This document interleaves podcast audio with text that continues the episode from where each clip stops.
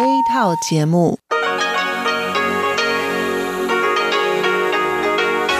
ที่นี่สถานีวิทยุเรดิโอไต้หวันอินเตอร์เนชันแนล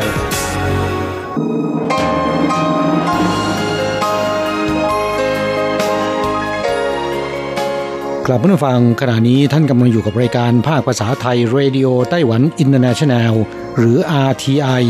ออกกระจายเสียงจากกรุงไทเปไต้หวันสาธารณรัฐจีน เป็นประจำทุกวันนะครับ นอกจากรับฟังทางเครื่องรับวิทยุได้แล้ว ยังสามารถรับฟังรายการผ่านระบบออนไลน์ได้ที่ thai.rti.org.tw หรือที่ RTI Fanpage นะครับ ขอเชิญติดตามรับฟังรายการของเราได้ตั้งแต่บัดนี้เป็นต้นไป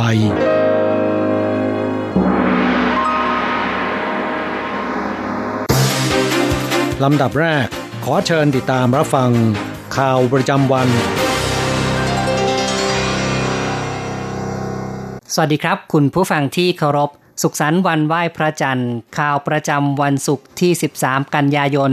พุทธศักราช 2562 รายงานโดยผมแสงชัย กิตติภูมิวงหัวข้อข่าวที่สำคัญ มีดังนี้ เทศกาลไหว้พระจันทร์ประชาชนพกพาขนมเข้าประเทศผิดระเบียบเพิ่มขึ้น การประชุมออสโลฟรีดอมเริ่มขึ้นในไทเป นักรณรงค์สิทธิมนุษยชนจากฮ่องกงเมียนมาเกาหลีเหนือเข้าร่วมประชุม Google ลงทุนตั้งศูนย์ข้อมูลเพิ่มขึ้นในไต้หวัน ต่อไปเป็นรายละเอียดของข่าวครับ เทศกาลไหว้พระจันทร์ในไต้หวันปีนี้มีวันหยุดติดต่อกัน 3 วัน เริ่มตั้งแต่วันศุกร์ที่ 13 กันยายน ในวันแรกนี้ ทางด่วนหมายเลขหนึ่งรถติดในช่วงเช้า จากไทเปมุ่งใต้ บริเวณยางเหมย ถึงซินจู ทางด่วนหมายเลข 3 จากสู้ลินถึงกวานซี และทางด่วนหมายเลข 5 จากนั้นกลางถึงโถเฉิง รถวิ่งด้วยความเร็วไม่ถึง 40 กิโลเมตรต่อชั่วโมง บางช่วงวิ่งได้แค่ 20 กิโลเมตรต่อชั่วโมง กรมทางด่วนเรียกร้องประชาชนเดินทาง ด้วยระบบขนส่งมวลชน แทนการขับรถ เพราะในวันแรกทางด่วนจะมีรถหนาแน่นกว่าปกติ 1.4 เท่า โดยเฉพาะขาลงใต้จะมีรถวิ่งมากกว่าปกติถึง 1.6 เท่าข้าต่อไปครับ เทศกาลไหว้พระจันทร์เป็นเทศกาลสำคัญของชาวจีนเนื่องจากต้องส่งมอบของขวัญทำให้มีการนำเข้าผลิตภัณฑ์พืชและสัตว์ที่ผิดระเบียบมากกว่าปกติ ศูนย์รับมือโรคระบาดอีวาแอฟริกาในสุกร ได้ทำการประชาสัมพันธ์ ขนมไหว้พระจันทร์หลายชนิด มีส่วนผสมของเนื้อ เรียกร้องประชาชนอย่าได้นำเข้าประเทศฝงไห่ตงอธิบดีกรมสุขนามัยและการกักกันพืชและสัตว์ของไต้หวันแถลง ในวันที่ 13 ว่า หลังทำการประชาสัมพันธ์แล้วจำนวนการนำเข้าผลิตภัณฑ์เนื้อผิดระเบียบไม่ได้เพิ่มขึ้น แต่ยังมีผู้ทำผิดประปราย โดยชาวไต้หวันเอง แสดงว่าประชาชนในประเทศยังไม่ตระหนักรับรู้ เขากล่าวว่าการตรวจสอบสิ่งของนำมาจากต่างประเทศ ขณะนี้มีวิธีการตรวจหลายทาง แต่ยังมีประชาชนเจ้าเล่ห์ทิ้งผลิตภัณฑ์เนื้อบางส่วน ในขณะผ่านด่านตรวจครั้งแรก ซึ่งยังไม่ถูกปรับ และยังคงซุกซ่อนผลิตภัณฑ์ในขณะผ่านด่านตรวจสุดท้ายเข้าประเทศทำให้มีความเสี่ยงต่อการระบาด โรคอหิวาแอฟริกาในสุกรข่าวต่อไปครับ การประชุมออสโลฟรีดอมเริ่มขึ้นในไทเปวันที่ 13 กันยายนนับเป็นครั้งที่สองที่จัดขึ้นในไต้หวัน ในปีนี้ได้เชิญนักรณรงค์สิทธิประชาชนในสาขาต่างๆ ได้แก่ เฮอวินซือนักร้องชาวฮ่องกงอีสเตอร์คอสัน ชาวคาชินในเมียนมา ที่เคยได้รับรางวัลพูลิเซอร์เออร์เนสแคนเตอร์นักบาส NBA ชาวตุรกีแห่งทีมบอสตันเซลติก ที่อพยพไปลี้ภัยในสหรัฐ แทยงโฮ อดีตนักการทูตเกาหลีเหนือ และเป็นผู้ที่หลบหนีระดับสูงสุดของเกาหลีเหนือ ได้มาร่วมแชร์ประสบการณ์ การถูกบีบคั้นทางด้านสิทธิประชาชน สำนักงานใหญ่ของ Oslo Freedom Forum อยู่ในนครนิวยอร์กก่อตั้งโดย มูลนิธิสิทธิมนุษยชนหรือว่า HRF ซึ่งจะมีการจัดประชุมที่กรุงออสโล ประเทศนอร์เวย์เป็นประจำทุกปี โดยนักต่อสู้สิทธิมนุษยชน ผู้เห็นต่าง ผู้ทำงานการกุศล ผู้ประกอบการจากทั่วโลกมาร่วมงานเป็นจำนวนมาก ในระยะหลังได้ย้ายไปจัดงานตามเมืองต่างๆ ทั่วโลก ทอร์ฮาลวอร์สเซนประธานบริหาร มูลนิธิสิทธิมนุษยชนของสหรัฐ ผู้ก่อตั้ง Oslo Freedom Forum กล่าว สุนทรพจน์เปิดงานว่า ประชากรทั่วโลก 4,100 ล้านคนอาศัยอยู่ในประเทศเผด็จการ และ 96%ของผู้ลี้ภัยมาจากประเทศเผด็จการ ถ้าหากแก้ปัญหาการใช้กำลังอำนาจของเผด็จการได้ ก็จะแก้ปัญหาผู้ลี้ภัยได้ เขาบอกว่าไต้หวันเผชิญปัญหาเผด็จการจากจีนแผ่นดินใหญ่ จีนใช้ลัทธิทุนนิยม ประสบความสำเร็จทางเศรษฐกิจ แต่ใช้เงินเหล่านี้ในการขโมยเทคโนโลยีจากตะวันตกทำลายประชาธิปไตย สร้างระบบควบคุมสังคมทั้งฟ่งรัฐมนตรีประจำสภาบริหารของไต้หวันได้มาร่วมงานบอกว่าไต้หวันยกระดับประชาธิปไตย ในขณะเดียวกันได้ใช้เทคโนโลยีทางด้านสร้างสรรค์ สิทธิมนุษยชนในไต้หวันถูกท้าทายด้วยข่าวปลอม ทางฟ่งกล่าวว่าไต้หวันใช้กลไกการตรวจสอบเพื่อกระจัดข่าวปลอม นี่คือสังคมสร้างสรรค์และการรับมือด้วยกระบวนการประชาธิปไตย ข่าวต่อไปครับ รถไฟฟ้ากรุงไทเป ร่วมมือกับศาลเจ้าขายตั๋วเสี่ยงทายหาคู่ ผู้คนต่อแถวยาวเหยียด ทั้งหญิงทั้งชาย วัยเยาว์วัยชรา รอซื้อบัตรโดยสารเสี่ยงทายหาคู่ รถไฟฟ้า MRT ไทเป ร่วมมือกับศาลเจ้าช้าไห่เฉิงหวัง ออกบัตรเสี่ยงทายหาคู่ สีแดง เป็นสัญลักษณ์ได้แดงหาคู่ ด้านหลังเป็นรูปเทพใต้แสงจันทร์เพิ่มพลังศักดิ์สิทธิ์ทุกคนพบเนื้อคู่ คนเข้าคิวอันดับแรกคือคุณเจียง อยากพบเนื้อคู่ที่ดี คุณแม่หวังบอกว่า ลูกชาย 40 ปีแล้วทำงานอยู่บริษัทคอมพิวเตอร์ในบริษัทมีผู้หญิงคนเดียว เลยหาคู่ไม่ได้ คิดว่าวันนี้เป็นโอกาสที่ดี คุณแม่ช่วยหาคู่ให้ลูกชาย ผู้ที่แต่งงานแล้วก็มาขอพรได้ให้ครองรักยืนยาว ต้นปีที่ผ่านมา บริษัทรถไฟฟ้าขายบัตรเสียงทาย หมดอย่างรวดเร็ว จึงเปิดขายอีกครั้ง เย็นปังเจียผู้จัดการใหญ่บริษัทรถไฟฟ้าบอกว่า แบบนี้ที่ญี่ปุ่นก็มี พวกเราเกาะทันกระแสโลกนำขนบธรรมเนียมที่ดีของไต้หวันขยายออกไป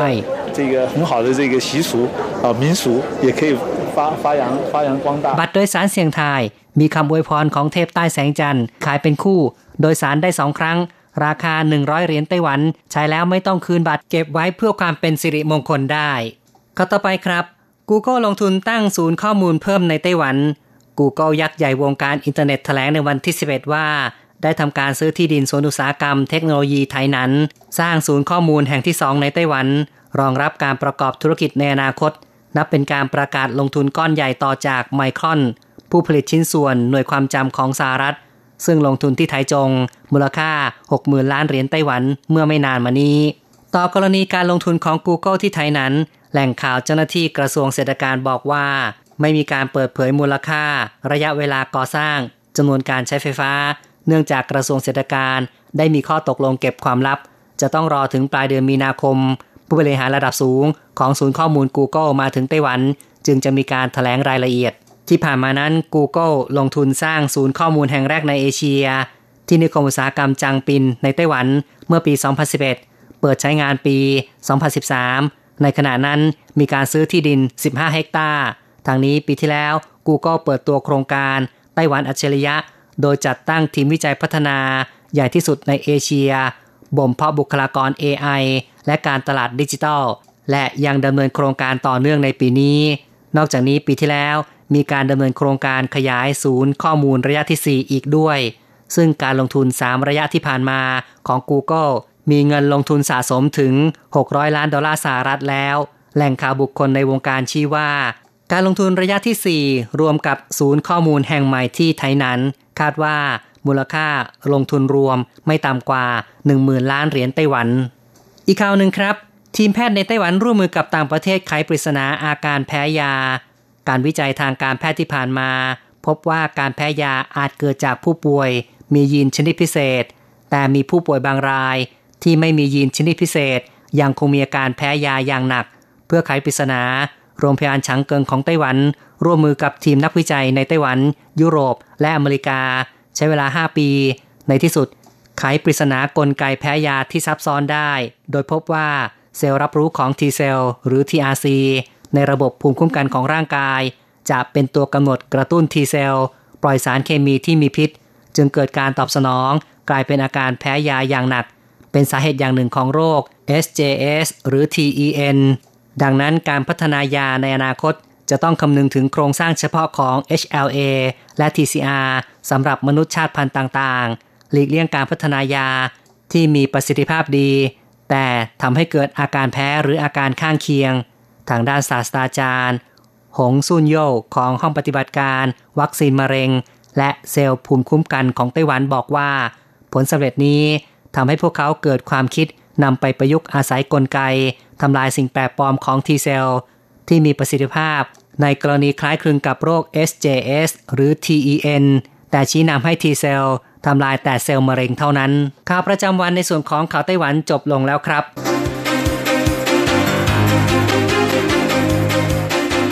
ต่อไปขอเชิญฟังข่าวต่างประเทศและข่าวจากเมืองไทยค่ะ สวัสดีค่ะ คุณผู้ฟังอทีไอที่เคารพทุกท่านขอต้อนรับเข้าสู่ช่วงของข่าวต่างประเทศและข่าวประเทศไทยกับดิฉันมณพรชัยวุฒิมีรายละเอียดของข่าวที่น่าสนใจดังนี้กรุงปารีสและอีกสี่เมืองของฝรั่งเศสประกาศห้ามใช้สารเคมีกำจัดมแมลง เมืองลีทางตอนเหนือ เมืองนองทางตะวันตก เมืองเกรโนเบิลทางตะวันออกเฉียงใต้ และเมืองแกรมงฟองในภาคกลางค่ะ เข้าร่วมกับกรุงปารีส นครหลวงของฝรั่งเศสนะคะ ในเรื่องการริเริ่มห้ามใช้สารเคมีกำจัดแมลง โดยอ้างเหตุผลนะคะในเรื่องความจำเป็นเพื่อปกป้องความหลากหลายทางชีวภาพและด้านสาธารณสุข อย่างไรก็ตามค่ะประกาศดังกล่าวเป็นการดำเนินการในเชิงสัญลักษณ์เนื่องจากกฎหมายในปีคศ2017 ได้ประกาศห้ามใช้สารเคมีฆ่าแมลงในสวนสาธารณะและพื้นที่ต่างๆ อยู่แล้ว และนับตั้งแต่เดือนมกราคมที่ผ่านมาค่ะ บรรดาคนทำสวนนะคะ ตามบ้านเรือนต่างๆ ทั่วประเทศเนี่ยก็ถูกสั่งห้ามใช้สารเคมีกำจัดศัตรูพืช แต่สามารถใช้สารที่สกัดจากธรรมชาติได้เท่านั้น ขณะที่นางอลิซาเบธบอร์นนะคะ รัฐมนตรีสิ่งแวดล้อมก็ได้กล่าวโจมตีประกาศของ 5 เมืองดังกล่าวค่ะ ที่มีพรรคการเมืองฝ่ายซ้าย ซึ่งเป็นฝ่ายค้านเป็นผู้บริหารอยู่นะคะ ว่าเป็นแผนการเพื่อดึงดูดความสนใจเท่านั้นรัฐมนตรีว่าการสิ่งแวดล้อมคนใหม่ของญี่ปุ่นอยากให้ยกเลิกโรงงานไฟฟ้านิวเคลียร์ นายชินจิโร่โคอิซุมินะคะนายกรัฐมนตรีว่าการกระทรวงสิ่งแวดล้อมของญี่ปุ่นนะคะ ซึ่งเป็นบุตรชายอดีตนายกรัฐมนตรีจุนอิจิโร่โคอิซุมิเผยว่าอยากยกเลิกโรงไฟฟ้าพลังงานนิวเคลียร์เพื่อหลีกเลี่ยงไม่ให้เกิดอุบัติเหตุนิวเคลียร์ร้ายแรงซ้ำรอยนะคะ โรงงานไฟฟ้านิวเคลียร์ฟุกุชิมะเมื่อปีพุทธศักราช 2554 นายโคอิซุมิค่ะเป็นนักการเมืองดาวรุ่งนะคะวัย 38 ปีกล่าวกับสื่อเป็นครั้งแรกค่ะ หลังได้รับตำแหน่งนะคะ รัฐมนตรีโดยตอบคำถามเรื่องนโยบายโรงงานไฟฟ้าพลังงานนิวเคลียร์ของรัฐบาลค่ะ ว่าเขาต้องการใคร่ครวญหาวิธียกเลิกนะคะ โรงไฟฟ้านิวเคลียร์ไม่ใช่คงเอาไว้ ญี่ปุ่นจะจบทันทีค่ะ หากปล่อยให้เกิดอุบัติเหตุนิวเคลียร์เป็นครั้งที่ 2 อีก และก็เราไม่มีวันรู้ล่วงหน้าได้เลยนะคะ ว่าจะเกิดแผ่นดินไหวเมื่อไหร่ อย่างไรก็ดีค่ะ ความเห็นของนายโคอิซุมินะคะ ยังคงไม่มีผลทันทีต่อจุดยืนของรัฐบาล ที่จะทยอยยกเลิกการพึ่งพาโรงไฟฟ้าพลังงานนิวเคลียร์ในขณะนี้ ที่ยังต้องใช้นะคะไฟฟ้าจากถ่านหินค่อนข้างมาก ซึ่งรัฐบาลค่ะก็ตั้งเป้าจะใช้นิวเคลียร์ผลิตไฟฟ้าราวร้อยละ 20ถึง22 ของความต้องการใช้ไฟฟ้าในประเทศปีพุทธศักราช 2573 นายโคอิซุมิค่ะ เป็นบุตรชายคนที่ 2 นะคะ ของอดีตนายกรัฐมนตรีโคอิซุมิ ซึ่งได้รับเลือกเป็นสสเขต ในการเลือกตั้งปีพุทธศักราช 2552 แทนที่บิดาค่ะ ที่วางมือทางการเมืองไปในปีก่อนหน้านี้ นอกจากนี้ค่ะยังเป็นที่ชื่นชอบของชาวญี่ปุ่นนะคะ แล้วก็สมาชิกสภาที่อายุน้อย ในพรรคเสรีประชาธิปไตยหรือว่า LDP ค่ะ หลายคนมองไปไกลเลยนะคะ ว่าอนาคตของเขาเนี่ยมีโอกาสลงสมัครเพื่อชิงตำแหน่งนายกรัฐมนตรีของญี่ปุ่นด้วย คิวบาเผชิญวิกฤตพลังงานจากการขาดแคลนพลังงานน้ำมันดีเซล ประธานาธิบดีมิเกลดิอาซคาเนลของคิวบาค่ะแถลงผ่านทางโทรทัศน์นะคะ เตือนประชาชนว่าเวลานี้คิวบากำลังเผชิญกับวิกฤตพลังงาน เนื่องจากขาดแคลนน้ำมันดีเซล แต่ก็หวังว่าจะไม่เกิดปัญหาไฟดับในเร็วนี้ ผู้ทำคิวบากล่าวโทษนะคะว่าวิกฤตพลังงานเกิดจากมาตรการคว่ำบาตรของสหรัฐ และเตือนให้ประชาชนค่ะเตรียมพร้อมรับมือกับปัญหาขาดแคลนน้ำมัน โดยเฉพาะผลกระทบเรื่องการเดินทางและการขนส่งที่ต้องพึ่งพาน้ำมันดีเซล รัฐบาลคิวบาค่ะเผชิญกับปัญหาขาดแคลนงบประมาณตั้งแต่ปีพุทธศักราช 2558 นะคะทำให้ต้องใช้มาตรการรัดเข็มขัดตลอดหลายปีที่ผ่านมา แต่สถานการณ์กลับย่ำแย่ลงเมื่อถูกรัฐบาลสหรัฐคว่ำบาตรรอบใหม่ เพื่อกดดันให้คิวบาปฏิรูปการเมือง และยุติการสนับสนุนเวเนซุเอลาต่อไปเป็นข่าวจากประเทศไทยค่ะ ปตทพร้อมผลักดันไทยสู่ศูนย์กลางพลังงานอาเซียน นายชาญศิลตรีนุชกรนะคะ ประธานเจ้าหน้าที่บริหารและกรรมการผู้จัดการใหญ่บริษัทปตทจำกัดมหาชน เป็นประธานเปิดงาน Gas Day 2019 Energy Flow of Today and Tomorrow ค่ะ ซึ่งจะจัดขึ้นในระหว่างวันที่ 12-13 กันยายน เพื่อสร้างความรู้ความเข้าใจนะคะ ในห่วงโซ่ธุรกิจก๊าซและยังเป็นการแบ่งปันองค์ความรู้แลกเปลี่ยนประสบการณ์รวมถึงเทคโนโลยีของธุรกิจก๊าซตลอดจนประชาสัมพันธ์ผลิตภัณฑ์ต่างๆ ที่น่าสนใจ และยังเป็นการประมวลภาพความสำเร็จตลอดห่วงโซ่ธุรกิจนะคะและแสดงศักยภาพในการพัฒนาธุรกิจสู่ความเป็นดิจิทัล สร้างสรรค์นวัตกรรมต่างๆ ตลอดจนเป็น Solution Provide ธุรกิจก๊าซที่มีการพัฒนาอย่างไม่หยุดยัง้ง และสามารถขยายผลิตภัณฑ์และบริการไปสู่คู่ค้าลูกค้า เข้าถึงผู้บริโภคมากขึ้น เกิดประโยชน์ร่วมกันของทุกภาคส่วนทั้งในปัจจุบันและอนาคต ภายในงานค่ะประกอบด้วย 3 โซนนะคะ ได้แก่โซนเสวนาวิชาการค่ะ โซนนิทรรศการธุรกิจก๊าซธรรมชาติ และโซนจัดแสดงสินค้า ที่เป็นผลิตภัณฑ์ที่ใช้ก๊าซธรรมชาติในกระบวนการการผลิต นายวุฒิกรสติถิตค่ะรองกรรมการผู้จัดการใหญ่หน่วยธุรกิจก๊าซธรรมชาติ บมจ ปตท กล่าวว่า Gas Day 2019 นะคะ เป็นการรวมนวัตกรรมของปตท และการเสวนาที่นำเสนอมุมมองต่างๆ ทั้งจากผู้ซื้อและผู้ขายก๊าซเป็นการแบ่งปันประสบการณ์องค์ความรู้ และในอนาคตค่ะจะมีการส่งเสริม เพื่อเพิ่มประสิทธิภาพการใช้พลังงาน และมุ่งให้ประเทศไทยก้าวสู่การเป็นศูนย์กลางด้านพลังงานของภูมิภาค ตามนโยบายของกระทรวงพลังงานต่อไป ปปสเตือนค่ะประชาชนระวังตกเป็นเหยื่อนะคะ ยาเสพติดช่วยโอกาสขนส่งยาเสพติดผ่านทางพัสดุไปรษณีย์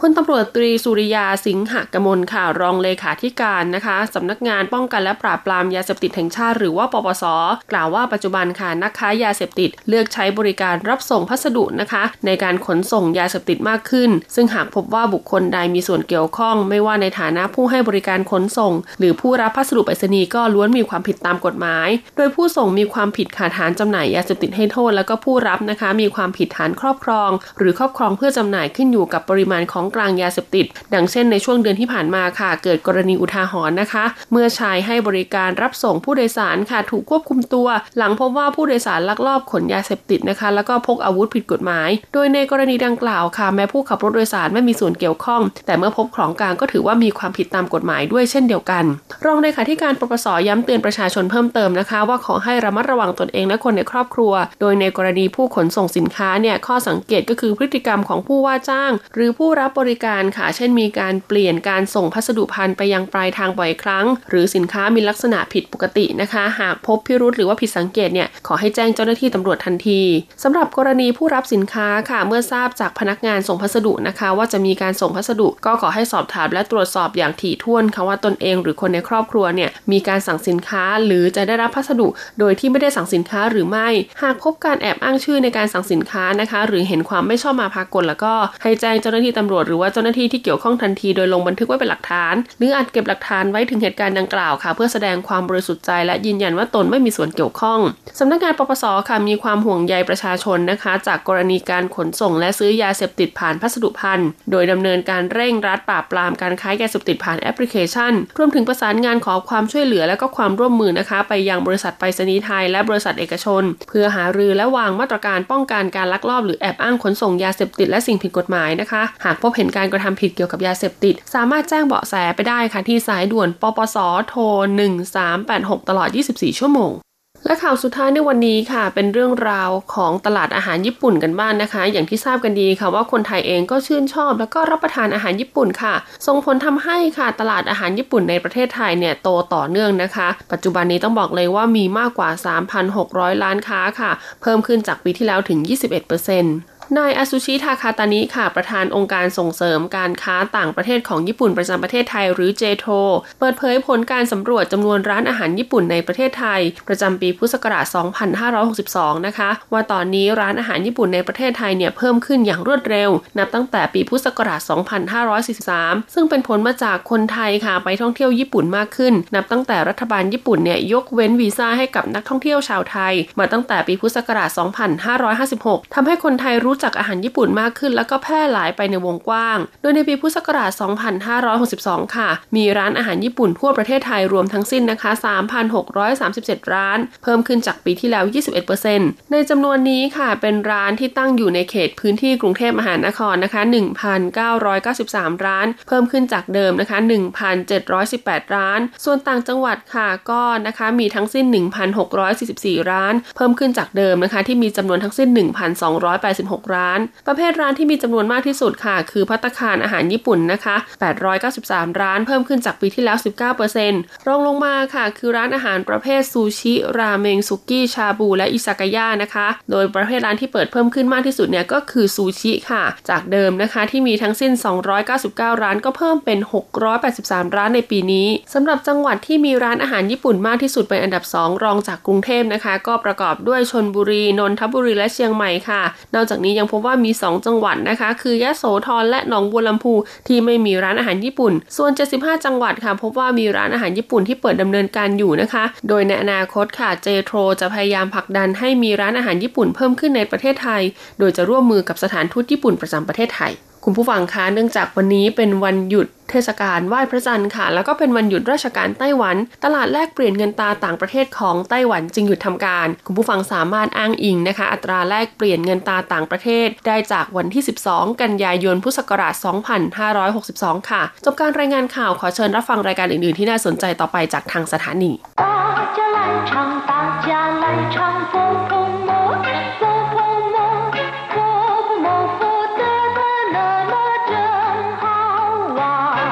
วัสดีครับผู้ฟังพบกันในวันนี้เราจะมาเรียนบทเรียนที่หนึ่งของแบบเรียนชั้นสูง ในภาคเรียนที่หนึ่งนะครับ高级华语绘画上册第一课做梦一课文昨天夜里我做了好棒的梦耶都梦见什么了起初是爸爸开车带我们去兜风 还买了好多好多冰淇淋给我们吃。后来是你带我们去逛街打电动玩具，怎么都跟吃喝玩乐有关系呢？日有所思，夜有所梦嘛。ครับผู้ฟังบทเรียนบทนี้นะครับเป็นการคุยกันระหว่าง พ่อแม่ลูกสามคนนะครับโดยลูกนั้นก็ได้เล่าให้คุณพ่อคุณแม่ฟังว่า เมื่อคืนที่ผ่านมานี้ ได้ฝันเห็นอะไรบ้างนะครับ เรามาอธิบายบทเรียนกันก่อน 高级华语绘画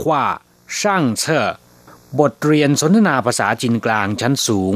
ภาคเรียนที่หนึ่งช่างเชอก็คือภาคเรียนที่หนึ่งนะครับ第一课บทที่หนึ่ง做梦ฝัน一课文ตอนที่หนึ่งบทเรียนนะครับ ผู้เป็นลูกเล่าให้คุณพ่อคุณแม่ฟังบอกว่า昨天夜里我做了好棒的梦耶 ลูกคนนี้เล่าให้คุณพ่อคุณแม่ฟังบอกว่า เมื่อคืนนี้ผมฝันสนุกมากทีเดียว คุณแม่ก็เลยถามบอกว่า都梦见什么了ฝันเห็นอะไรบ้างล่ะ ลูกก็ตอบว่า起初是爸爸开车带我们去兜风ตอนแรกหรือว่าทีแรกนะครับ คุณพ่อขับรถพาพวกเราไปนั่งรถชมวิว 还买了好多好多冰淇淋给我们吃แล้วซื้อไอศครีมให้พวกเราทานเยอะแยะคำว่าเห่าตัวหมายถึงมากนะครับ หรืออีกความหมายหนึ่งก็คือจำนวนเท่าไหร่ แต่ในที่นี้ต้องหมายถึงมาก และชาวจีนนิยมย้ำถึงปริมาณที่มากเนี่ยโดยการพูดเห่าตัวถึงสองครั้งด้วยกัน คือเห่าตัวเห่าตัวหมายถึงจำนวนหรือว่าปริมาณที่มากจริง ๆ 后来是你带我们去逛街打电动玩具ต่อมาแม่ก็พาพวกเราไปเดินซื้อของ เล่นเกมกดหรือว่าเกมไฟฟ้ากว้างเจียหมายถึงไปช้อปปิ้งหรือว่าไปเดินตามท้องตลาดนะครับ อาจจะซื้อของหรือไม่ซื้อก็ได้ เรียกว่ากว้างเจียนะครับ เมื่อลูกเล่าจบคุณแม่ก็ถามต่อไปว่า怎么都跟吃 和玩乐有关系呢ทำไมมีแต่เรื่องเกี่ยวกับกินดื่มแล้วก็เที่ยวเล่นล่ะ คุณพ่อผู้ซึ่งยังไม่ได้ออกความเห็นเลยนะครับ ก็เลยบอกว่า日有所思夜有所梦嘛ก็กลางวันคิดมากกลางคืนก็เลยฝันไปครับเพื่อนผู้ฟังบทเรียนบทนี้คงจะไม่ยากเกินไปนะครับสำหรับเพื่อนผู้ฟังที่มีพื้นฐานทางด้านภาษาจีนกันมาบ้างแล้ว ต่อไปเราจะมาอธิบายคำศัพท์กันนะครับ เห่าปั้ง แปลว่ายอดเยี่ยม แจ๋วไปเลย หรือว่าสุดยอดนะครับคำว่าเห่าปั้ง เห่านะครับ แปลว่าดี ปั้งก็แปลว่าไม้กระบอง รวมกันแล้วเนี่ยแปลว่า สุดยอด ดีเลิศหรือว่ายอดเยี่ยมเพื่อนผู้ฟังบางท่านอาจจะสงสัยนะครับทำไมนำเอาคำว่า เห่า แล้วก็ปั้ง ซึ่งก็แปลว่า ดี แล้วก็ไม้กระบองเนี่ยมารวมกัน จึงแปลเป็นความหมายว่า สุดยอดดีเลิศไปได้ละ่ะ ครับคำคำนี้นะครับนิยมพูดกันในไต้หวันเป็นอย่างมาก ชาวจีนเนี่ยเมื่อชื่นชมอะไรสักอย่างหนึ่งนะครับ ก็จะบอกว่าเห่าปั้งสันนิษฐานกันว่าคำนี้นะครับมาจากกีฬาเบสบอล คือในไต้หวันนะครับ มักจะนิยมเบสบอลกันมาก แล้วก็ไม่ว่าทีมชาติจะเป็นชุดเล็กหรือว่าชุดใหญ่นะครับ ก็เคยครองแชมป์โลกมาหลายสมัยด้วยกัน การตีเบสบอลลูกเด็ดๆนะครับ ชาวจีนมักจะยกย่องว่าเห่าปั้ง ต่อมาคำนี้ก็เลยกลายเป็นคำที่ใช้เรียกสิ่งที่ยอดเยี่ยมดีเลิศหรือว่าแจ๋วนะครับ อีกคำหนึ่งฉี่ชูตอนแรกหรือว่าเริ่มแรกทีเดียว ฉี่แปลว่าเริ่มต้น เริ่มตั้งแต่ หรือว่าลุกขึ้นมา อย่างเช่นว่าฉี่ไหลแปลว่าลุกขึ้นมา อย่างเราเวลาหกล้มลุกขึ้นมาเนี่ยหรือว่ายืนขึ้นนะครับ ก็จะเรียกว่า ฉี่ไหลชูแปลว่าปฐมแรกหรือว่าพื้นฐาน เช่นว่าชูจีชั้นต้นหรือว่าชั้นพื้นฐานนำเอาคำว่า ฉี่ชูมาผสมเข้าด้วยกันนะครับ จะแปลว่า เริ่มแต่ต้น ตอนเริ่มต้นหรือว่าเริ่มแรกทีเดียว เตาเฟิง เตาแปลว่าหมุน สัมผัสหรือว่าปะทานนะครับคำว่าเฟิง แปลว่าลม เตาเฟิงก็แปลว่าการสัมผัสกับลม หรือว่าการปะทะกับลม เตาฟงในที่นี้ก็หมายความว่านั่งยานพาหนะไปชมวิวกินลมนะครับ อย่างเช่นว่า 坐汽车去兜风นั่งรถไปชมวิว骑摩托车去兜风ขี่รถมอเตอร์ไซค์ไปชมวิวปิงฉีหลินแปลว่าไอศครีมคำว่าปิงหมายถึงน้ำแข็ง หรือว่าความเย็นจัดนะครับฉีหลินเป็นคำที่เรียกทับศัพท์มาจากคำว่าครีมในภาษาอังกฤษ แต่สำเนียงภาษาจีนเรียกนานวันเข้าก็เลยออกเสียงเพี้ยนไปนะครับ กลายเป็นฉีหลิน ปิงฉีหลินก็คือไอศครีมเข้าหลายแปลว่าภายหลังหรือว่าต่อมา เข้าแปลว่าหลัง ข้างหลัง อย่างเช่นว่า เข้าเมียน แปลว่าด้านหลังนะครับ หรือว่าข้างหลัง หลายแปลว่ามาคำว่าเข้าหลายจึงแปลว่า ภายหลังหรือว่าในเวลาต่อมา ซึ่งตรงกันข้ามกับคำว่า ฉี่ชูที่แปลว่าตอนแรกหรือว่าเริ่มต้นทีเดียว เตี้ยนต้งหวานจื้เกมกดหรือว่าเกมไฟฟ้า คำว่าเตี้ยนต้งแปลว่า ขับเคลื่อนหรือว่าทำงานด้วยพลังงานไฟฟ้า อย่างเช่นว่า เตี้ยนต้งช่วง หน้าต่างที่บานเลื่อนสามารถเลื่อนขึ้นหรือว่าลงด้วยระบบไฟฟ้า อย่างเช่นหน้าต่างหรือว่ากระจกในรถยนต์นะครับ หวานจี้แปลว่าของเล่น เครื่องเล่นหรือว่าตุ๊กตา เมื่อนนำเอาเตี้ยนต้งมาผสมกับหวานจี้นะครับ ก็จะแปลว่าของเล่นไฟฟ้า ซึ่งในที่นี้ก็คือเกมกดหรือว่าเกมไฟฟ้าที่เด็กๆ ชื่นชอบกันมากนั่นเอง 日有所思夜有所梦กลางวันมีการคิดมากตกกลางคืนก็เลยฝันถึงรื่ก็คือกลางวันซื่อแปลว่า คิด อย่างเช่นว่าซื่อเนียนคิดถึงซื่อเนียนเหม่าเหรินคิดถึงใครสักคนหนึ่ง เย่แปลว่ากลางคืนเม่งแปลว่าความฝันนะครับเม่งเจียนก็คือฝันเห็นรื่有所思ก็หมายความว่า กลางวันเนี่ยคิดมากนะครับ เย่有所梦ตกกลางคืนก็จะฝันไป ครับเพื่อนผู้ฟังต่อไปเราจะมาฝึกหัดสร้างประโยคใหม่都了什么了？都了什么了？二，起初，后来。起初，后来。三，跟有关系。 跟有关系。ครับผู้ฟังประโยคแรกนะครับเต้าละ什么ละก็แปลว่า อะไรบ้าง อย่างเช่นว่า都做了什么了ได้ทำอะไรลงไปบ้าง ข้อที่สอง起初后来ตอนแรกเป็นอย่างไรนะครับ แล้วก็ตอนหลังต่อมาเนี่ยเป็นอย่างไร อย่างเช่นว่า起初看电视后来睡觉ตอนแรกก็ดูทีวีนะครับ ตอนหลังเข้านอน ประโยคที่สาม跟有关系เกินแปลว่ากับหรือว่าและนะครับอยู่กวนชี่ก็แปลว่ามีความสัมพันธ์ มีความเกี่ยวข้องกัน ซึ่งก็คือมีความสัมพันธ์กับอะไรสักอย่างหนึ่งนะครับ อย่างเช่นว่า跟工作有关系เกี่ยวข้องกับการงาน หรือว่ามีความสัมพันธ์กับการงาน ครับผู้ฟัง เราจะกลับมาพบกันใหม่ในบทเรียนถัดไปนะครับ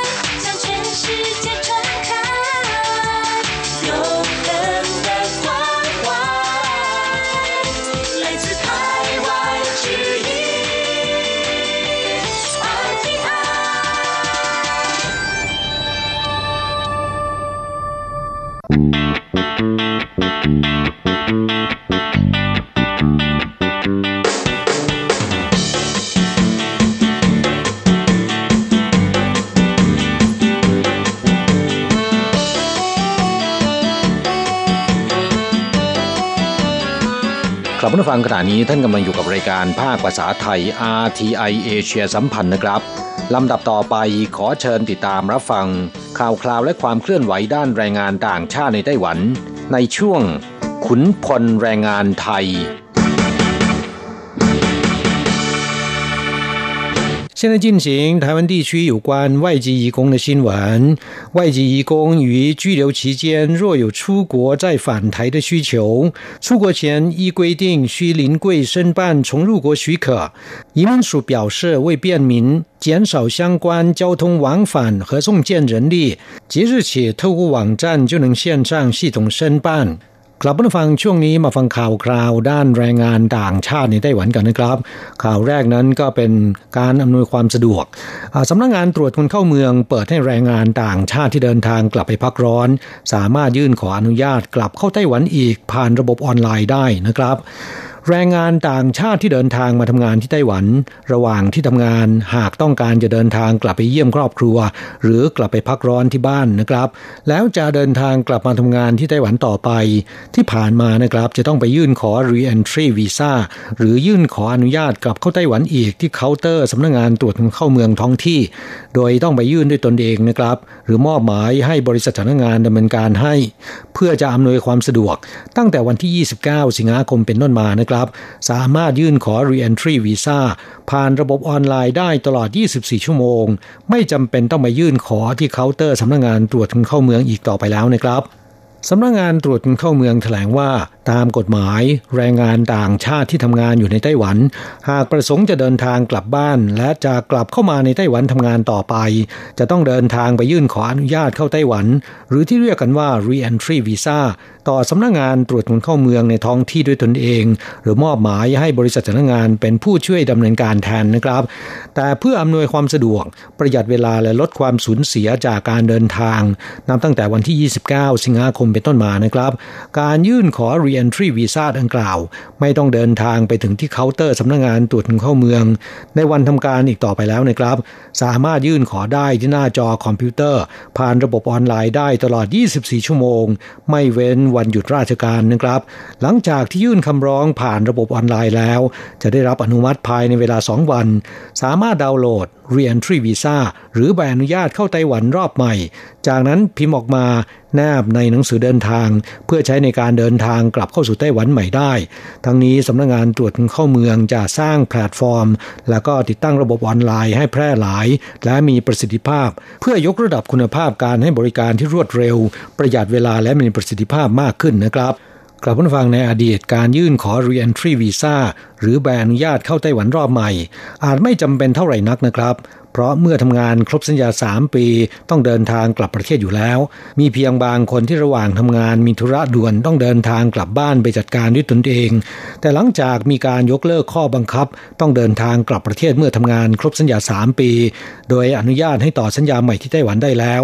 แรงงานต่างชาติที่ยื่นขอ Re-entry Visa หรือใบอนุญาตเข้าไต้หวันรอบใหม่เพิ่มจำนวนมากขึ้นนะครับ เพราะหลังจากที่ต่อสัญญารอบใหม่แล้ว หลายคนต้องการเดินทางกลับไปเยี่ยมครอบครัว หรือกลับไปพักร้อนที่บ้านระยะเวลาสั้นๆ แล้วกลับเข้ามาทำงานต่อไปนะครับ จะต้องไปยื่นขอเรียนทรีวีซ่าหรือใบอนุญาตเข้าไต้หวันรอบใหม่ ต่อเคาน์เตอร์สำนักงงานตรวจเข้าเมืองท้องที่ และต้องไปทำในวันและเวลาทำการเท่านั้นนะครับ ตอนนี้ไปสามารถยื่นขอผ่านระบบออนไลน์ได้แล้วตลอด 24 ชั่วโมง โดยไม่เว้นวันหยุดราชการ แต่การยื่นขอแนะนำต้องมอบหมายให้บริษัทจ้างงาน หรือนายจ้างเป็นผู้ดำเนินการนะครับ เพราะเป็นระบบภาษาจีน ต้องป้อนเลขทะเบียน และรหัสบริษัท เพื่อป้องกันความปลอดภัย กระนั้นก็ตามก็สะดวกรวดเร็วกว่าเดิมขึ้นเป็นเท่าตัวเลยทีเดียวนะครับ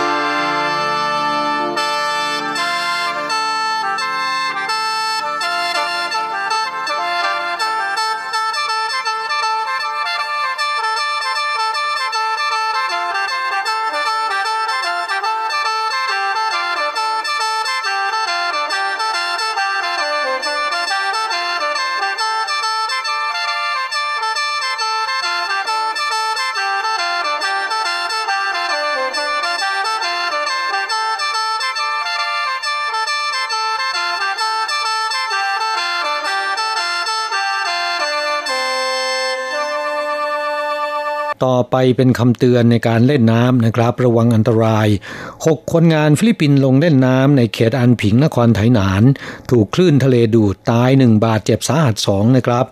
กลับมาฟังช่วงนี้มีแรงงานต่างชาติจมน้ำตายหลายคดี โดยเมื่อวันที่หนึ่งกันยายนที่ผ่านมานี้นะครับ แรงงานฟิลิปปินส์ที่ทำงานอยู่ในนครไถหนานจำนวน 6 คน อาศัยช่วงวันหยุดและอากาศดีนะครับ ช่วงเวลาประมาณ 5 โมงเย็นลงไปไว่ายน้ำในทะเล บริเวณจุดชมอาทิตย์อัสดงในเขตอันผิง ถูกคลื่นทะเลซัดจมน้ำทั้ง 6 คน หน่วยกู้ภัยประจำจุดท่องเที่ยวดังกล่าว ขณะที่ใช้กล้องส่องทางไกลสังเกตการ พบสถานการณ์ดังกล่าวนะครับ จึงรีบรายงานและขอความช่วยเหลือ หน่วยกู้ภัยนครไถหนานหลังได้รับแจ้ง จัดส่งเจ้าหน้าที่กู้ภัย 18 นาย รถพยาบาล 8 คัน รุดไปที่เกิดเหตุทันทีนะครับ สามารถช่วยเหลือคนงานฟิลิปปินส์ทั้ง 6 คนกลับขึ้นฝั่งได้ แต่หนึ่งในจำนวนนี้ซึ่งมีอายุ 30 ปีนะครับเสียชีวิต เนื่องจากหัวใจและปอดหยุดการทำงาน หลังถูกส่งกู้ชีวิตที่โรงพยาบาลนาน 6 ชั่วโมง แต่ไร้ผลนะครับ อีก 2 คนหมดสติ หลังจากเข้ารับการรักษาฉุกเฉินเยียวยานะครับ อาการดีขึ้นอีก 3 คนจมน้ำแต่ว่ายังมีสติและปลอดภัยนะครับ กองแรงงานนครไทยนานแถลงว่าจากการตรวจสอบกับนายจ้างและบริษัทจ้างงานแล้วทราบว่า แรงงานฟิลิปปินส์ทั้ง 6 คน หลังจากเข้าร่วมกิจกรรมทางศาสนาที่โบสถ์คริสต์แห่งหนึ่งในเขตอันผิงแล้วพากันลงเล่นน้ำหมู่บริเวณจุดชมอาทิตย์ตกดิน ซึ่งเรียกกันว่ากวานชี่ผิงไถ ในเขตอันผิงนครไถหนาน ซึ่งเป็นเขตท่องเที่ยวนะครับและเกิดอุบัติเหตุดังกล่าวสำหรับผู้เสียชีวิตนอกจากเงินทดแทนจากประกันภัยแรงงานตามกฎหมายแล้วนะครับ ทางกองแรงงานจะช่วยเหลือทายาทด้วยการยื่นขอเงินสงเคราะห์จากกระทรวงแรงงานด้วย ขณะเดียวกันได้เตือนแรงงานต่างชาติว่า การลงเล่นน้ำต้องระมัดระวังอันตรายนะครับ ขณะที่หน่วยกู้ภัยนครไถหนานกล่าวเตือนว่า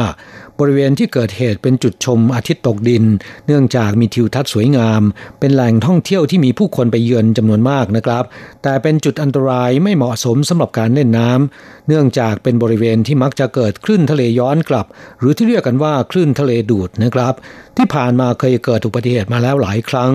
หน่วยกู้ภัยนครไถหนานได้จัดเจ้าหน้าที่พร้อมอุปกรณ์กล้องส่องทางไกล คอยติดตามสถานการณ์ตลอดเวลา จึงเตือนแรงงานต่างชาติว่าหลีกเลี่ยงไปเล่นน้ำในบริเวณดังกล่าว พร้อมทั้งเรียกร้องในจ้าง และบริษัทจ้างงาน ต้องประชาสัมพันธ์ให้แรงงานต่างชาติทั้งตนทราบในเรื่องนี้ด้วยนะครับ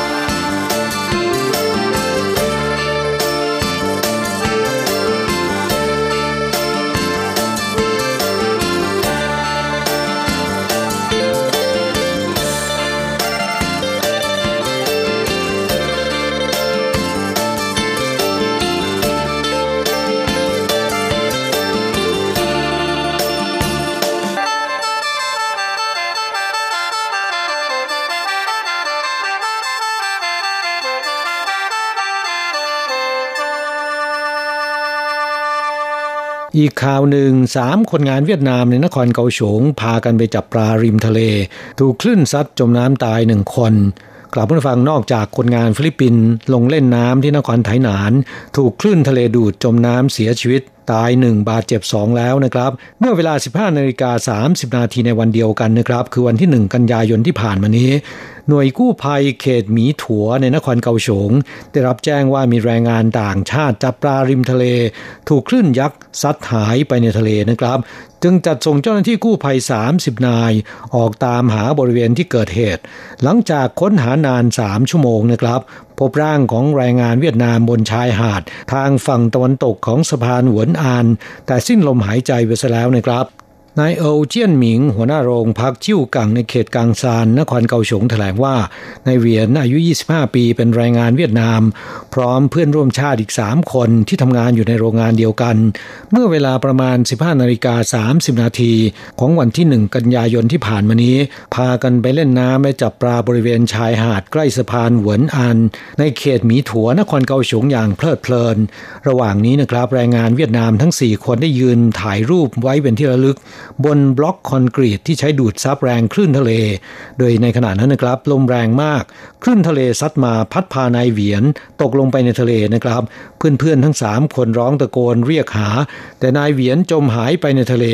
จึงรีบแจ้งความเมื่อได้รับแจ้งความแล้วนะครับ หน่วยกู้ภัยจัดส่งเจ้าหน้าที่ 12 นาย รถกู้ภัย 5 คันและเรือยางสองลำรุดไปที่เกิดเหตุทันทีนะครับ พบว่าในที่เกิดเหตุเนี่ยคลื่นลมแรงจัดทำให้เรือยางไม่สามารถใช้การได้ จึงขอความช่วยเหลือจากหน่วยยามฝั่ง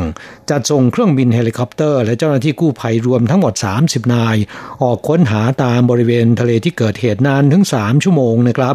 จนถึงเวลา 18นาฬิกา20 นาทีวันเดียวกัน จึงพบร่างของแรงงานเวียดนามถูกพัดไปเกยตื้นที่ชายหาดด้านฝั่งตะวันตกของสะพาน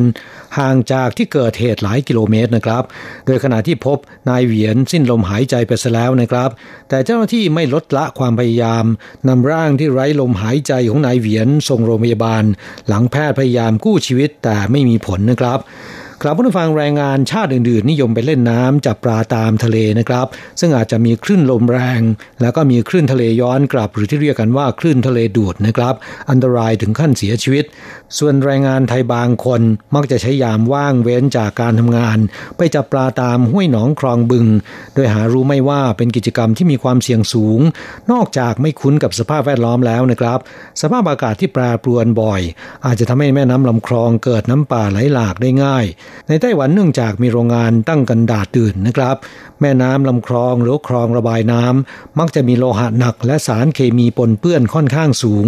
หากจับสัตว์น้ำขึ้นมาทานนะครับ จะทำให้ร่างกายได้รับสารพิษตกค้าง ส่งผลเสียต่อสุขภาพในระยะยาวได้นะครับ ปกติชาวไต้หวันจะไม่ทานปลาจากแม่น้ำลำธารหรือคลองระบายน้ำนะครับ เพราะมันสกปรกและอันตราย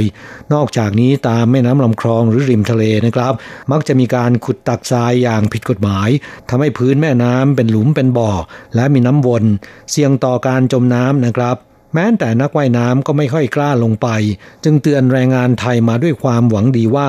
หลีกเลี่ยงไปในสถานที่อันตรายดังกล่าว หากจะทานปลาหรือสัตว์เลี้ยงชนิดไหนก็ตาม ควรหาซื้อจากซูเปอร์มาร์เก็ต ร้านขายส่งขนาดใหญ่ ซึ่งมีการควบคุมคุณภาพและก็ถูกหลักอนามัย อีกทั้งราคาก็ไม่แพงจะดีกว่านะครับ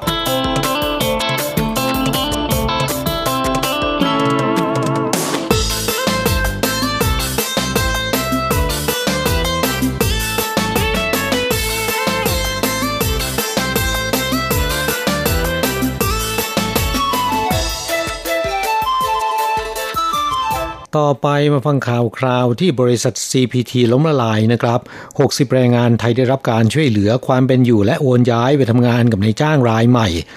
จุงหัว Picture Tube หรือ CPT นะครับ บริษัทผลิตจอภาพเก่าแก่ของไต้หวัน เนื่องจากได้รับผลกระทบจากบริษัทแม่นะครับ ได้แก่บริษัทต้าถงทำให้เกิดปัญหาด้านการเงินจำต้องปิดกิจการ ส่งผลให้พนักงานกว่า 2,000 คนตกงานทันทีนะครับ โดยในจำนวนนี้เป็นแรงงานฟิลิปปินส์200 คน และแรงงานไทย 63 คน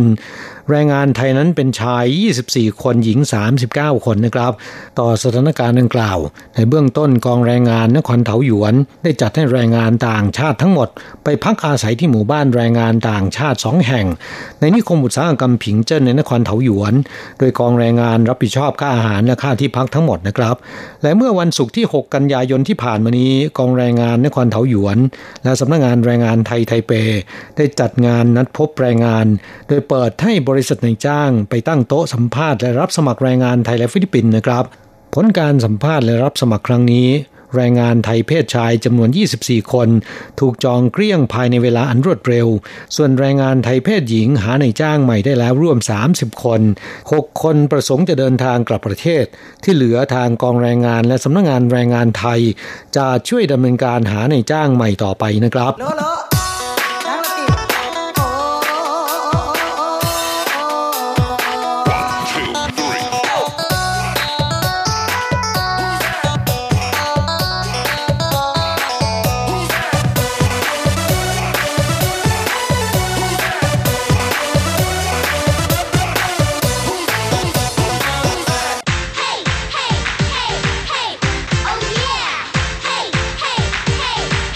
อยากรู้ไหมไต้หวันมีอะไรดี ขยับเข้ามาสิ จะบอกให้กับอะไรๆในไต้หวันเวอร์ชันเดี่ยวไมโครโฟน สวัสดีครับคุณฟังทุกท่านลาสำหรับสัปดาห์นี้อะไรๆในไต้หวันก็กลับมาพบกับคุณฟังแล้ว เช่นเคย และสำหรับอะไรๆในไต้หวันสัปดาห์นี้นะก็มาทักทายกันในค่ำคืนของวันไหว้พระจันทร์จงชิวเจี๋ยพอดีพอดีเลยนะตรงกับวันที่ 15 เดือน 8 ตามปฏิทินจีนของทุกทุกปี ปีนี้ก็ตรงกับคืนวันที่ 13 กันยายนนะฮะที่เชื่อว่าเป็นวันช่วงวันหยุดยาวด้วยนะฮะหลายหลายท่านก็น่าจะมีโอกาสได้ไปเที่ยวไปไหนมาไหนนะฮะหรือได้มีกิจกรรมครอบครัวระดับมหาชาติมหาชน นั่นก็คือวันพระจันทร์นั้นจะเป็นคืนวันบาร์บีคิวแห่งชาตินะที่ทุกครอบครัวในไต้หวันเลยนะฮะแทบจะทุกครอบครัวจริง ๆ จะนั่งล้อมวงกันปิ้งบาร์บีคิวนะซึ่งก็เป็นกิจกรรมที่ผมว่าดีทีเดียวนะเพราะว่าบรรดาใครในสมาชิกในครอบครัวที่ไปทำงานต่างบ้านต่างเมืองไปเรียนหนังสือในต่างจังหวัดต่างถิ่นนะหรือบางทีแม้แต่กระทั่งต่างแดนนั้นก็จะกลับมาที่บ้านนะเพื่อจะมาถอนเหวียนนะก็คือมาพบหน้ากันพร้อมหน้าพร้อมตา ในขณะที่ยิ่งเป็นช่วงวันหยุดยาวๆแบบนี้ถ้าไม่ได้ไปเที่ยวต่างจังหวัดนั้นเพื่อนๆ นอกจากจะปิ้งกับที่บ้านแล้วก็จะมีนัดปิ้งกับเพื่อนๆด้วยนะในหมู่วงเพื่อนสนิททั้งหลายนะก็เป็นการกระชับความสัมพันธ์ให้มันสนิทแนบแน่นมากยิ่งขึ้นไปอีกนะจึงถือเป็นกิจกรรมที่น่าสนใจทีเดียวนะฮะแม้ว่ากิจกรรมนี้จะแทบไม่ได้เกี่ยวอะไรกับ การเทศกาลไหว้พระจันทร์เลยนะแต่จุดประสงค์ที่มันเริ่มขึ้นมาก็คือทุกคนมาปิ้งบาร์บีคิวเพื่อที่จะชมจันทร์จึงไม่ใช่เรื่องแปลกอะไรนะที่เราจะเห็นตามริมถนนนะก็มีคนมาตั้งเตาบาร์บีคิวมาปิ้งกันนะฮะพนักงานเซเว่นร้านสะดวกซื้อทั้งหลายที่ไม่ได้หยุดงานที่ต้องทำงานนั้นก็จะปิ้งกันกินกันเองหน้าร้านอะไรอย่างนั้นก็เป็นภาพที่แปลกไปอีกแบบนะปีนึงจะเห็นครั้งเดียวนะก็คือในวันพระจันทร์นี่แหละนะก็ถือเป็นอีกหนึ่งบรรยากาศของไต้หวันนะที่มีความแปลกแล้วก็พิเศษกว่าที่อื่นๆ ในเรื่องของการฉลองเทศกาลไหว้พระจันทร์นอกจากในส่วนของการรับประทานขนมไหว้พระจันทร์นะซึ่งอันนี้คงจะไม่ใช้หนังซ้ำก็แล้วกันนะเชื่อว่าคุณฟังน่าจะฟังกันบ่อยจนรู้หมดแล้วนะว่าเกิดขึ้นได้ยังไง แล้วก็ทำไมต้องมากินขนมไหว้พระจันทร์กันในช่วงไหว้พระจันทร์ช่วงนี้ และแน่นอนนะถ้าคุณฟังท่านใดมีประสบการณ์ในการไปเที่ยว หรือทำกิจกรรมอะไรกับเพื่อนๆ แล้วก็รู้สึกประทับใจนะอยากจะแบ่งปันนะกับเพื่อนๆ ท่านอื่นๆ ก็สามารถ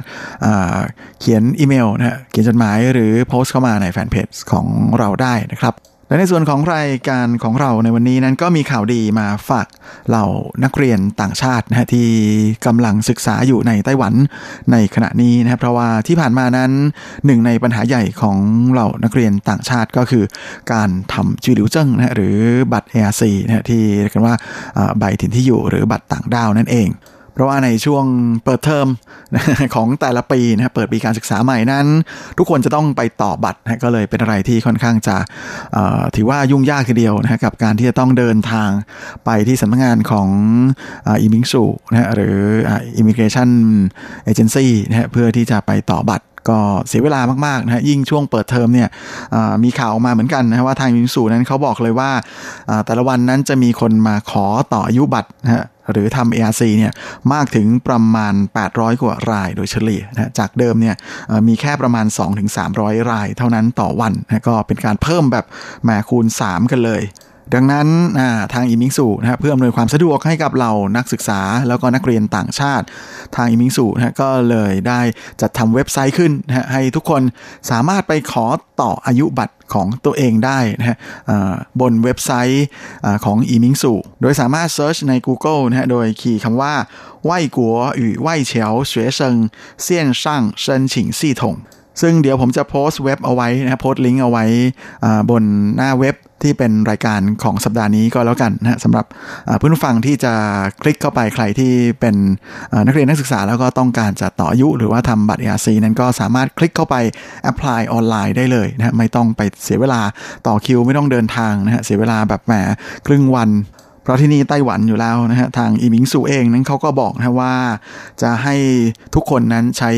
網路นะใช้อินเทอร์เน็ต取代馬路นะก็คือใช้อินเทอร์เน็ตแทนถนนหนทาง ก็เรียกได้ว่าสะดวกสบายนะฮะสมกับเป็นประเทศไฮเทคนะฮะจริง ๆโดยขั้นตอนในการ apply online นั้นก็ง่ายๆนะขึ้นไปที่หน้าเว็บแล้วก็จะมี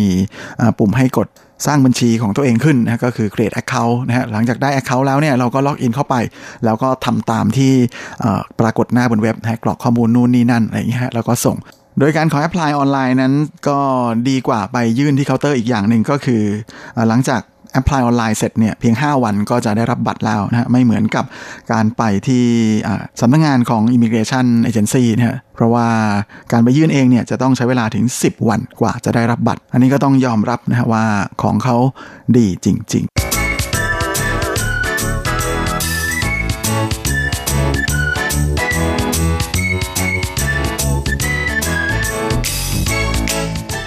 และสำหรับในช่วงของธีระพาไปเที่ยวสัปดาห์นี้ก็จะเป็นตอนจบนะของทริปสายสุขภาพ กับการขี่จักรยานท่องเที่ยวไปตามเส้นทางเลียบชายฝั่งตอนเหนือของเกาะไต้หวัน ซึ่งเราก็เริ่มขี่จากสถานีรถไฟฟ้าหงสู้หลินนะซึ่งอยู่ในเขตต้านสุยนะขี่ไปเรื่อยๆ จนไปถึงทะเลที่ซันจือนั่นก็คือหาดเฉียนสุยวันนะแล้วก็แวะเที่ยวที่หาดไปซาวัน ก่อนจะแวะที่ฟาร์มจูเซอร์หนงฉางนะพร้อมกับอออกจากนั่นไปแหลมฟุกุยเจียวใช่ไหมฮะแล้วไปไหว้เจ้านะฮะที่ศาลเจ้าสิปาหวังกงเมี่ยว แล้วก็ชิมบะจ่างอร่อยอร่อยเรื่องชื่อของที่นั่น ช่วงถัดจากนั้นนะเราก็จะเข้ามาสู่ช่วงท้ายของทริปในการขี่จักรยานท่องเที่ยวนะฮะจะถือเป็นจุดที่เรียกได้ว่าเป็นไฮไลท์ระดับอันซีนไต้หวันจุดหนึ่งเลยทีเดียว เพราะว่าหลังจากขี่จักรยานออกมาเรื่อยๆ นั้น เราจะมาถึงจุดที่เขาเรียกกันว่าเหล่าเหมยนะที่นี่มีชื่อเสียงแล้วก็โด่งดังในเรื่องของการเป็นชายฝั่งสีเขียวนะฮะไม่มีใครเอาสีไปทา แต่ว่าชายฝั่งของที่นี่ด้วยความที่เป็นโขดหินใช่ไหมฮะที่ถูกน้ำทะเลแล้วก็ลมทะเลกัดเซาะมาเป็นเวลายาวนานนะฮะก็เลยทำให้หินของที่นี่นั้น มีสภาพเป็นเหมือนกับคูน้ำหลายๆสายนะที่ติดกันเป็นร่องๆนะเป็นร่องหินที่มันยาวๆทอดลงไปในทะเลนะฮะแล้วก็ด้วยความที่แถวนี้เนี่ยก็มีสาหร่ายทะเลอยู่กันเยอะมากๆนะก็เลยทำให้พื้นที่ในแถบนี้นะชายฝั่งในแถบนี้เนี่ยปกคลุมก้อนโขดหินนะที่อยู่ริมชายฝั่งเนี่ยถูกปกคลุมไปด้วยสาหร่ายสีเขียวๆนะเพราะฉะนั้นเขาก็เลยเรียกพื้นที่แถวนี้ว่าเป็น ชายฝั่งสีเขียวนะหรือ綠色海岸อันมีชื่อเสียงนะแล้วก็เป็นจุดถ่ายภาพที่โด่งดังมากนะฮะในทุกๆช่วงฤดูใบไม้ผลิของทุกปีนะฮะที่นี่จะเขียวอุดมสมบูรณ์แบบเขียวขจีสวยมากๆเลยนะฮะเวลาน้ำคลื่นมันซัดเข้ามาเนี่ยก็ทำให้สลายนั้นมันก็พลิ้วนะฮะไปตามลำน้ำนะฮะแล้วก็มีเกลียวคลื่นที่ซัดสาดไปบนโขดหินสีเขียวๆนะที่ปกคลุมไปด้วยสลายนั่นก็เป็น็นภาพที่สวยงามมากๆนะฮะในระดับอันซีนไต้หวันฉากหนึ่งเลยทีเดียวนะที่หลายท่านน่าจะมีโอกาส ถ้ามีโอกาสนะก็น่าจะแวะไปชมดูกันให้ได้นะจริงๆ การเดินทางไปเองนั้น ก็ถือว่าค่อนข้างสะดวกนะสามารถนั่งรถเมย์นะฮะที่ออกจากต้านสุยเพื่อที่จะไปจินซานนะฮะจะผ่านแถวเหล่าเหมยนะก็ให้ลงตรงนั้น แต่ว่าต้องเดินจากถนนใหญ่เข้าไปเยอะหน่อยนะแต่ถ้าคุณขี่จักรยานเข้ามานั้น พอถึงเหล่าเหมยก็เลี้ยวซ้ายเข้าไปเลยครับ เข้าไปตามหมู่บ้านชาวประมงนะฮะซึ่งก็จะเป็นหมู่บ้านเล็กๆนะฮะแล้วก็มีบ้านหลังเล็ก ๆ เรียงรายอยู่ 2 ข้างทางนะก็เป็นไรที่อยู่กันเยอะนะฮะแต่ก็ไม่ได้คึกคักมากนะเพราะว่าเป็นหมู่บ้านแบบเงียบ นะดังนั้นก็เลยจะสัมผัสกับวิถีชาวบ้านนะได้แบบมาเต็มๆเลยนะและโดยเฉพาะอย่างยิ่งในส่วนของที่นี่นั้นมีจุดที่ไม่สะดวกอย่างหนึ่งสำหรับใครที่ขับรถไปนั่นก็คือลานจอดรถอาจจะไม่ค่อยเพียงพอนะเพราะฉะนั้นส่วนใหญ่ที่ไปกันนั้น ก็อยากจะให้โดยสารรถประจำทางนะหรือขี่จักรยานไปนี่แหละนะเป็นอะไรที่เหมาะมากๆ ไม่ต้องไปปวดหัวเรื่องการจอดรถ และแน่นอนอยู่แล้วนะฮะว่าเวลาไปถึงที่นี่เนี่ยสิ่งที่คนส่วนใหญ่ทำก็คือการไปนั่งตากลมนะแล้วก็ดูชายหาดสีเขียวเขียวสวยๆนะฮะดูเกลียวคลื่นที่ซัดสาดนะฮะมาเป็นอะไรที่มันเป็นการท่องเที่ยวสายสุขภาพนะตอนจบที่เข้าสู่ไฮไลท์ของมันจริงๆนะฮะเป็นอะไรที่สโลสโลแล้วก็เสียงคลื่นที่มันซัดขึ้นมานั้นก็เป็นอะไรที่ให้บรรยากาศได้ดีมากๆเลย และหลังจากที่เราดื่มด่ากับธรรมชาติที่เราเหมยนะฮะกับชายหาดสีเขียวที่มีความยาวถึงประมาณ 1 กิโลเมตรนี้แล้วนะฮะก็ออกเดินทางต่อกันได้นะฮะโดยขี่จักรยานขึ้นเหนือต่อไปเรื่อยๆนะเราจะไปถึงจุดที่อยู่สูงสุดของเกาะไต้หวันนะซึ่งจะตั้งอยู่ในเขต สือเหมือนนะฟังชื่อก็พอจะรู้อยู่แล้วสือเหมือนสือคือก้อนหินเหมือนคือประตูนะสือเหมือนคือประตูหิน และที่นี่ก็มีประตูหินอันเรื่องชื่อและเป็นแลนด์มาร์กนะซึ่ง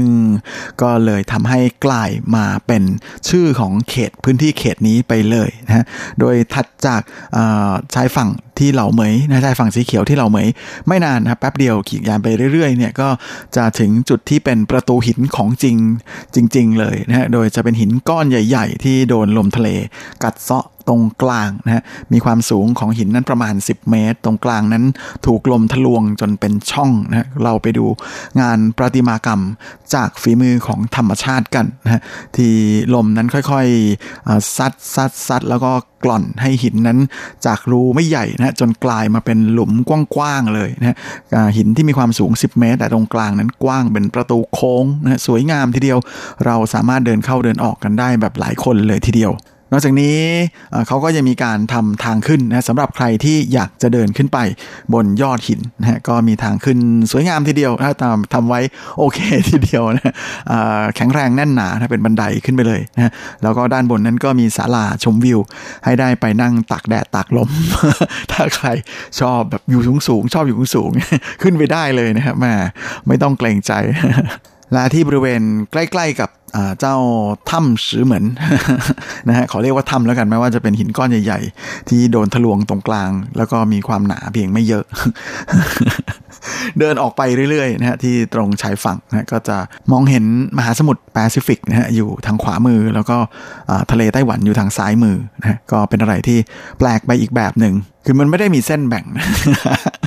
มันเป็นเส้นสมมุตินะฮะที่เราตั้งชื่อกันเองนะฮะก็เหมือนกับที่ฮวาเลียนนะฮะที่จะมี ทะเลสาบที่ใหญ่ที่สุดในโลกนะฮะอันนี้คนไต้หวันเขาพูดเล่นๆกันแบบนั้นนะเพราะตรงนั้นมีทะเลสาบจีซิงถันนะซึ่งตรงนั้นจริง ๆ มันคือมหาสมุทรแปซิฟิกฉะนั้นเขาก็เลยแซวกันเล่นๆนะฮะว่าโอ้ไต้หวันเนี่ยจริง ๆ ทะเลสาบที่ใหญ่ที่สุดในโลกนั้นอยู่ในไต้หวันนะมีความใหญ่เท่ากับมหาสมุทรแปซิฟิกเลยทีเดียว อันนี้เป็นมุกที่ไกด์ชอบใช้นะเวลาพูดกับแนะนำควาเหรียญนะตอนที่ไปที่ชีสิงถันนะอันนี้สำหรับคุณฟังที่มีโอกาสได้ไปก็ลองไปชมกันได้นะฮะว่าทะเลสาบที่ใหญ่ที่สุดในโลกนั้นหน้าตาเป็นยังไง นะครับลาทิปของเราก็จะจบลงที่ชื่อเหมือนตรงนี้จริงๆ ถ้าต่อจากตรงนี้ไปเนี่ยก็จะไปที่ฟูจิวิกังนะซึ่งเป็นแพปลาที่มีชื่อเสียง ถ้าจริง ๆ ส่วนใหญ่ที่คนที่ขับรถไปนะก็สามารถที่จะเลยต่อไป แล้วก็ไปรับประทานอาหารนะที่ตรงนั้นได้เพราะว่าจะเป็นจุดที่จะมีเรือประมงนะเขาเข้าเข้าออกๆนะแล้วก็จะมีของทะเลที่สดใหม่มาก ๆ ในราคาที่เป็นกันเองนะก็เลยมีคนไม่น้อย นิยมไปรับประทานอาหารไปชิมอาหารซีฟู้ดกันที่นั่น โดยก็จะมีการสั่งทั้งสองแบบคือแบบไปสั่งตามร้านหรือไปซื้อจากในตลาดในในตลาดเลยนะครับจะมีตลาดอยู่ริมแพปลาเลย แล้วก็เอาไปให้ที่ร้านทำให้เขาเจ้าก็จะมีการคิด